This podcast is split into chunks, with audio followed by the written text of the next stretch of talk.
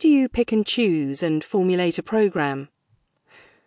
To some degree, and particularly outdoors, it comes back to how you think something's going to work.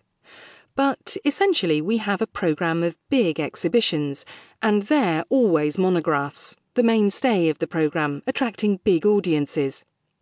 Most often, they're indoor or outdoor shows, so we are, of course, interested in those artists who can handle outdoor spaces. We like working with artists who feel pushed by this place, by what it offers and its context, and whose projects therefore develop in exciting or unexpected ways. The same goes for artists who make smaller or ephemeral projects.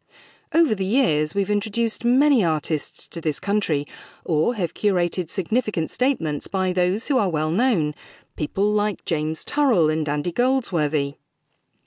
The challenge here is important and really interesting.